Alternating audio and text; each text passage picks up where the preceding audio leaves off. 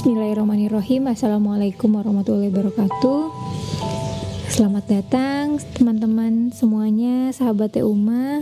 Kembali lagi di podcast Teh Uma Bercerita. Kali ini aku akan mengisahkan mengenai uh, Perempuan yang ada di sekeliling Nabi Musa alaihissalam seperti yang kita tahu, Nabi Musa adalah salah satu nabi yang diberi gelar Ulul Azmi oleh Allah karena kesabarannya dalam menghadapi Bani Israel. Dan e, ada sejarawan juga yang mengatakan bahwa Nabi Musa itu adalah nabi yang paling banyak memiliki kemiripan dengan Rasulullah dalam hal perjuangannya. Seperti halnya e, kisah Nabi Musa ketika diharuskan untuk melakukan eksodus atau melakukan perjalanan atau hijrah berpindah demi mempertahankan keimanannya. Nah, ini dilakukan juga oleh Nabi Muhammad dengan adanya peristiwa hijrah. Oke, kita akan langsung mulai.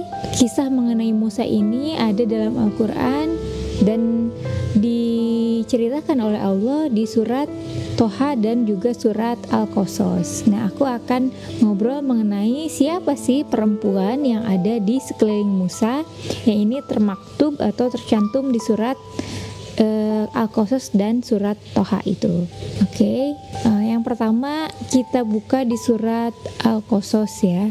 Di sini dari awal sudah Allah katakan Allah mengisahkan kepada kita kisah mengenai Fir'aun dan juga Musa. Jadi ini Al-Qasas ini memang ceritanya banyak mengenai Musa dan Fir'aun.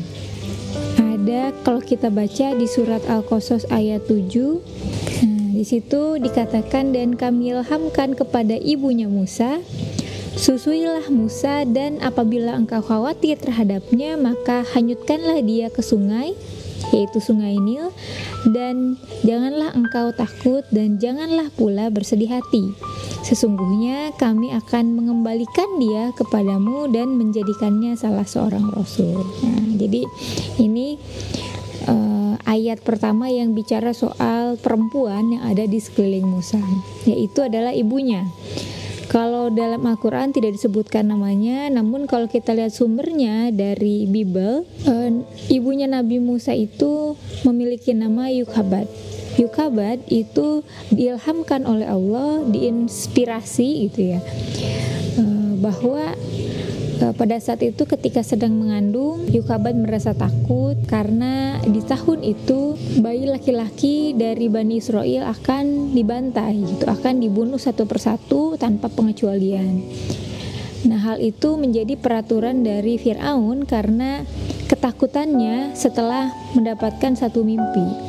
Jadi dia bermimpi pada suatu malam dia melihat ada api, ada kobaran api yang itu jatuh ke Mesir dan itu menghanguskan wilayahnya, menghanguskan Mesir yang dia pimpin kecuali di perkampungan Bani Israel.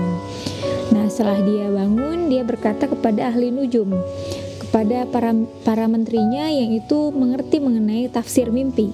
Karena pada zaman itu mimpi itu punya arti. Apalagi mimpi itu kalau misalnya dialami oleh orang-orang besar atau oleh para raja. Makanya e, di kisah Yusuf juga dikatakan bahwa e, Yusuf itu menjadi ahli tafsir mimpi yang luar biasa. Nah itu karena memang zaman dulu mimpi itu bisa ditafsirkan. Apalagi kalau misalnya mimpi itu dimiliki oleh orang-orang yang bukan orang biasa seperti itu. Nah kembali lagi ke kisah Fir'aun tadi Fir'aun kemudian berkata kepada menteri-menterinya ini arti mimpinya apa ya? Nah kemudian menteri-menterinya e, menganalisis lalu berkata bahwa arti dari mimpi ini adalah bahwa akan ada seorang anak laki-laki yang itu lahir dari Bani Israel dan kemudian akan meluluhlantakan, akan menghancurkan kekuasaannya di Mesir dan ini menjadi kebangkitan dari Bani Israel. Ini yang membuat Firaun takut. Nah, ketakutan inilah yang membawanya untuk menurunkan satu peraturan yaitu membunuhi atau membantai satu persatu anak laki-laki dari Bani Israel. Awalnya peraturan ini berlaku tanpa ada pengecualian gitu ya. Tiap tahun akan ada yang dibunuh. Jadi setiap ada yang hamil dari Bani Israel dilihat, dipantau, kalau laki-laki langsung dibunuh pada saat itu juga. Namun peraturan ini ternyata membawa chaos pada saat itu karena orang-orang Mesir ini kan menjadikan eh, laki-laki uh, dari Bani Israel sebagai budak. Namun ketika mereka melihat bahwa tiap tahunnya anak laki-laki Bani Israel itu dibantai, mereka khawatir gimana kalau misalnya mereka kehabisan budak untuk diminta bekerja gitu. Jadi akhirnya mereka protes ke Firaun. Wahai Firaun, kalau terus-terusan dibantai, kita nanti dapat pekerja dari mana? kata mereka gitu. Maka kemudian Firaun merevisi peraturannya sehingga menjadi berselang-seling. Jika tahun ini dibantai, maka tahun berikutnya anak laki-laki dari Bani Israel itu bebas. Kemudian tahun berikutnya lagi dibantai. Nah, begitu seterusnya. Nabi Musa itu e, dikandung ketika masanya adalah masa bayi laki-laki ini harus dibunuh. Makanya ibunya Nabi Musa yaitu Yukaban merasa sangat takut gimana nih anak ini gitu karena pasti ketika anak ini laki-laki dia akan dibunuh karena ketakutannya inilah setiap hari dia merasa cemas ya merasa uh, apa yang harus dilakukan? Dia bingung. Sampai kemudian Allah mengilhamkan. Di sini dikatakan di surat Al-Qasas ayat 7 diilhamkan kepada Yukabat susuilah dia. Jadi ketika udah melahirkan susuilah dia. Disuruh disusui. Kemudian setelah disusui disuruh dihanyutkan ke sungai Nil. Kalau kita bayangkan sungai Nil itu bukan kayak sungai Citarum ya. Sungai Nil itu adalah sungai yang panjang selain panjang juga lebar gitu. Lebar dan arusnya sangat deras. Di sana juga ada banyak binatang buas. Jadi kita uh, harus um, apa ya membayangkan gimana ya perasaannya Yukabat ketika Allah menyuruhnya untuk menghanyutkan Musa untuk menyelamatkannya katanya gitu. Jadi ini adalah penyelamatan yang unik karena Allah menyelamatkannya dengan cara yang kalau kita pikir dalam logika kita sebagai manusia itu kayaknya bukan nyelamatin gitu ya. Itu sepertinya akan mencelakakan bayi ini karena ketika dihanyutkan ke sungai Nil sungai Nil itu adalah sungai yang sangat ganas gitu. Namun e, karena Yukabad memiliki keimanan dan memiliki keyakinan kepada Allah yang sangat kuat ketika Allah mengilhamkan kepadanya seperti itu dia lakukan hal itu dia taruh Musa yang masih bayi itu ke dalam keranjang lalu dihanyutkannya keranjang itu di Sungai Nil. Kalau kita bayangkan sebagai seorang ibu ya, kita ngelihat anak kita jalan aja gitu ya jalan aja di pinggir jalan kita udah deg-degan ya takut gitu takut takut ada motor yang lewat takut dia lari dan lain sebagainya. Nah ibunya Musa Yukaban ini harus memanage hatinya harus menaklukkan perasaannya untuk tunduk pada ketetapan Allah yaitu dengan menghanyutkan bayi Musa ke sungai Nil.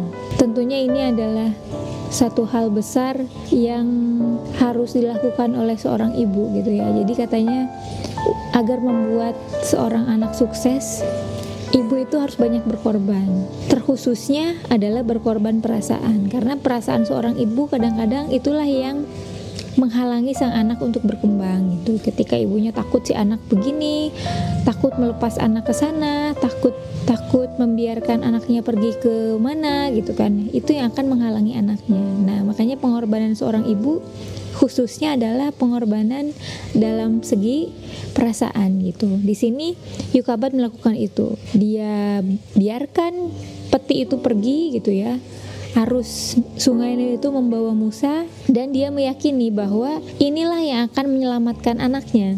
Apalagi Allah sudah menjanjikan katanya bahwa dia akan dikembalikan kepada Yukabat, bahwa Musa akan dikembalikan kepada ibunya dan bahkan dijadikan oleh seorang rasul. Ini adalah janji Allah dan Yukabat percaya bahwa janji Allah itu adalah pasti. Bahkan kalau kita lihat di surat Toha ayat 38 hingga 39 di situ bahkan Allah mengatakan bahwa e, Musa ini akan menjadi musuh. Kalau redaksinya adalah Allah mengilhamkan kepada ibu Musa untuk menghanyutkan Musa ke sungai Nil dan jangan bersedih hati, jangan cemas. Musa ini akan diambil oleh musuhnya Allah dan musuhnya Musa dikatakan seperti itu. Jadi dari awal Allah sudah mengatakan bahwa Musa ini akan diselamatkan dengan cara dia akan diambil oleh musuhnya sendiri kan? Ini e, menarik ya gitu.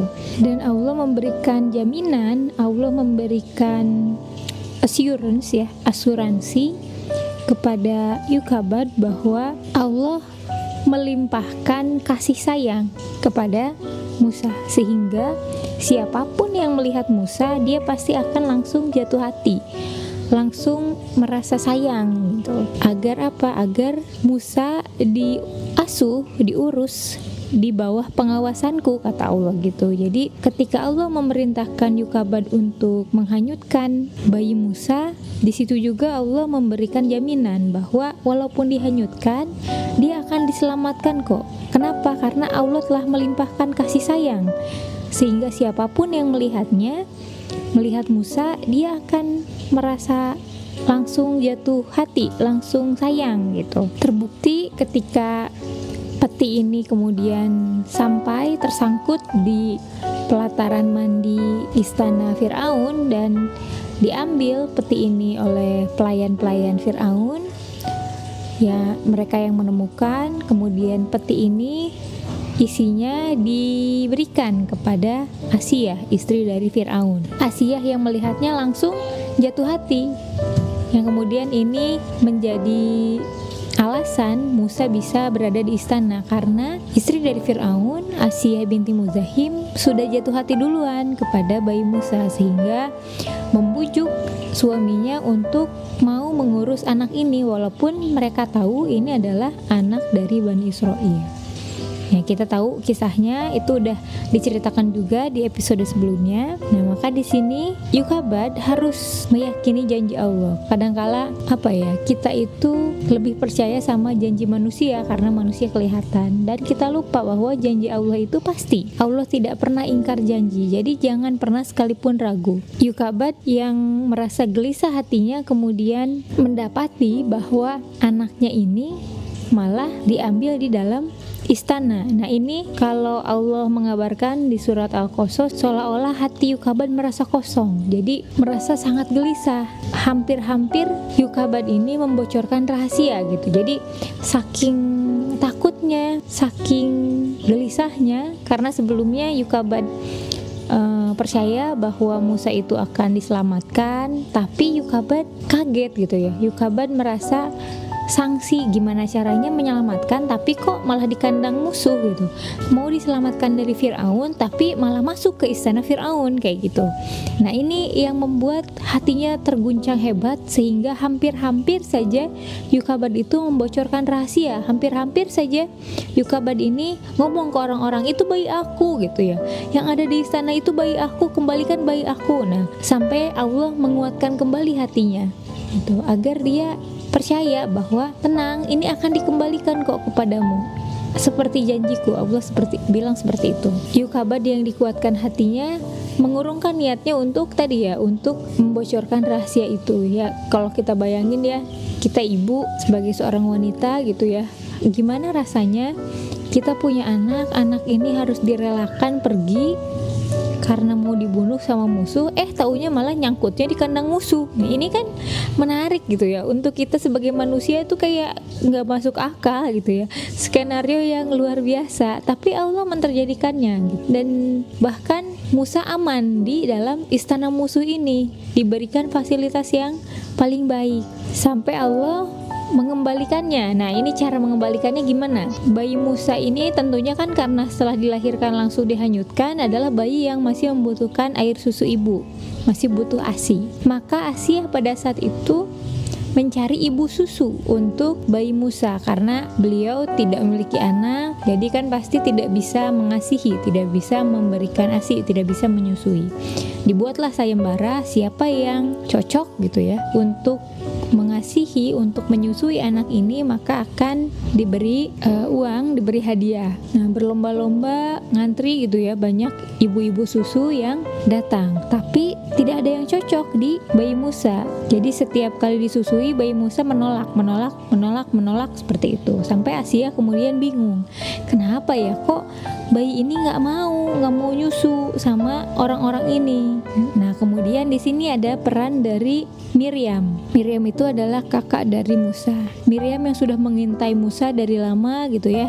Ketika di apa diperintahkan oleh ibunya untuk mengikuti keranjang itu, Miriam juga yang mengatakan ke ibunya, "Oh, itu keranjangnya masuknya ke pelataran istana kemudian diambil oleh uh, Firaun." Miriam juga yang kemudian mengatakan kepada Asia pada saat itu bahwa butuh ibu susu nggak nih gitu ya. Kalau butuh dia punya e, ibu susu yang cocok untuk bayi ini kata Miriam seperti itu.